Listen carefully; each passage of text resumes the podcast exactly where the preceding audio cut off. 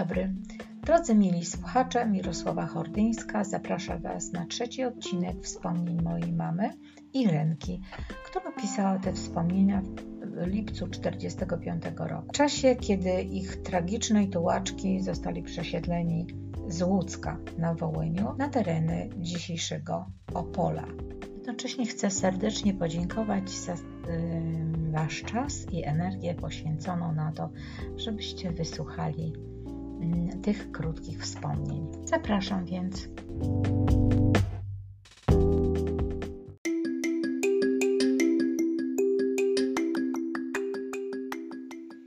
Łuck 25 lipca 1945 roku. Zaraz za przejazdem otworzyła się środkowa część platformy i wyleciały poręcze z łóżek. Nam się wydawało, że my wszyscy powypadamy.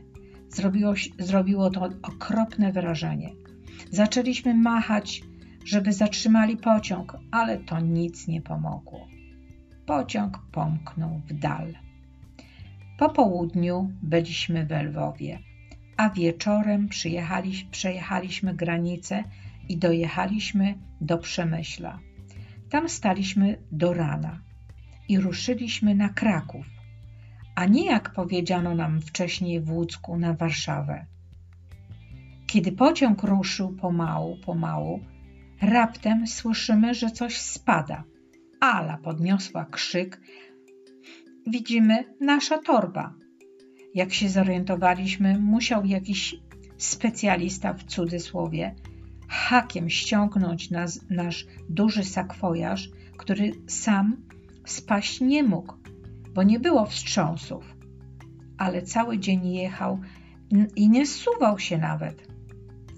W nim były narzuta na tapczan, prześcieradła, poduszki, koszule nocne, koszule dzienne ojca, jak i dwie pary kalesonów spódnica Ali, płócienna bluzka, moje spodenki i płócienna chustka, pasek do butów, laska, szufelka, a nawet bochenek chleba i litr wódki. Dla złodzieja nie było to nic cennego, a dla nas olbrzymia strata. Tego dnia wieczorem byliśmy w Krakowie, a na drugi dzień już w Katowicach. Ach, jaka ta podróż była straszna.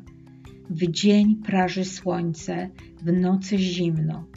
Nasza platforma z, zaraz za lokomotywą, więc wszystko, wszystka sadza osiadła na nas i rzeczach. My byłyśmy okropnie zmęczone, brudne, spalone przez słońce. Wielkie szczęście, że ojciec to wytrzymał dla niego musiała być to jeszcze cięższa droga niż dla nas. Za Katowicami pojechaliśmy do Bytomia, gdzie o zgrozo zobaczyliśmy ogromny obóz repatriantów.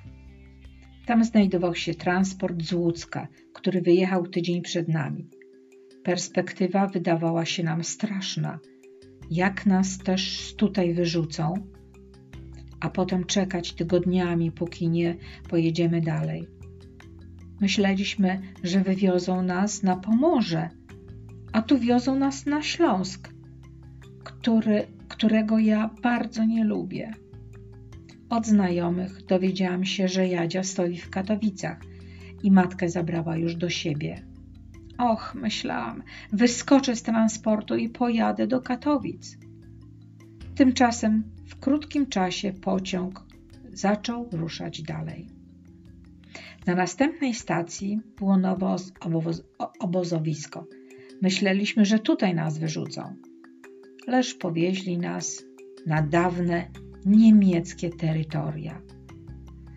Miejscowości były ładne i zabudowane, ale wydawało się nam, wydawały się nam strasznie obce.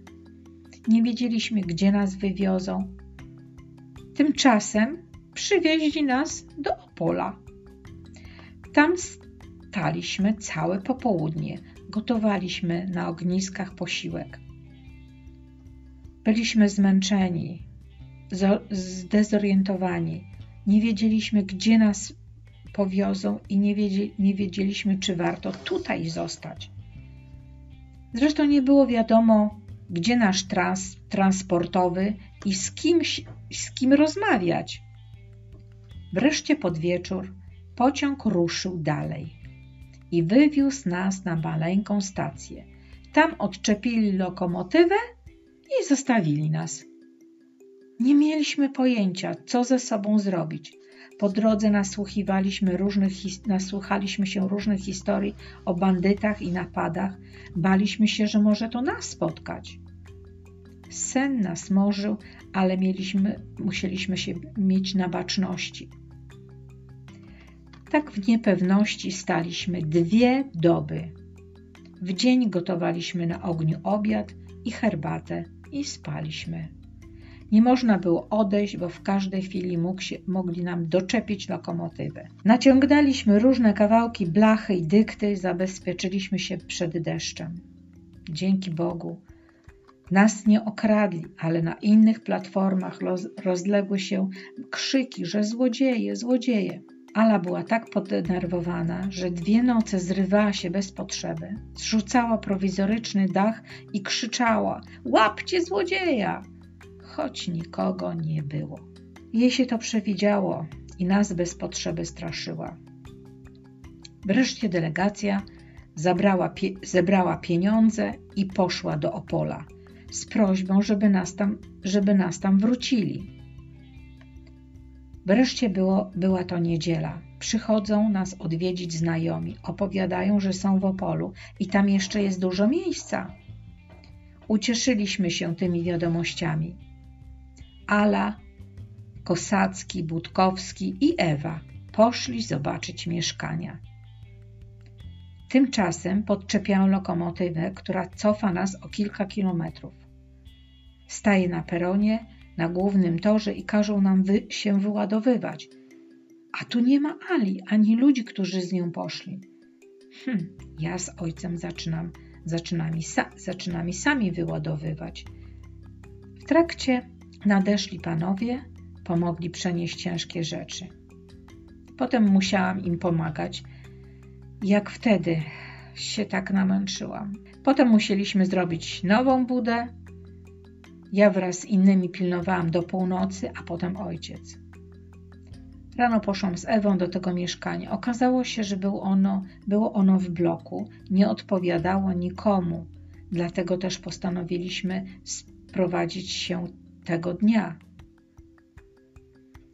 Ala znosiła rzeczy, zostały one ułożone na dworze, a my musieliśmy własnymi siłami wnosić je do mieszkania na pierwszym piętrze. Och, jaka byłam zmęczona. Od poprzedniego dnia wszystko mnie bolało. Myślałam, że skonam. Reszta znajomych nocowała jeszcze w polu. Koleżance przytrafił się wypadek, napadli ją bandyci, chcieli okraść ją, a ona narobiła krzyku, na co oni strzelali i ranili ją w pierś. Inni znajomi znaleźli na drugi dzień mieszkanie, wprowadzili się, ale nie byli zadowoleni. Wszyscy chcieliśmy znaleźć rzeczy, wyładować pozostawione po, po poprzednikach, ale niczego nie było. Wszystko było zajęte, trzeba było przyjechać wcześniej. Nasze mieszkanie podoba mi się. Jest małe, przytulne. Szkoda tylko, że w blokach. Jest okropnie z tą hołotą, która tam zamieszkuje. Cały dzień krzyki, gwizdy, jeżdżenie na hulajnodze. Cały dzień odbywa się na ulicy. Wszystkie komoszki wyglądają przez okno. Oj, prędko będą mnie wszyscy znali.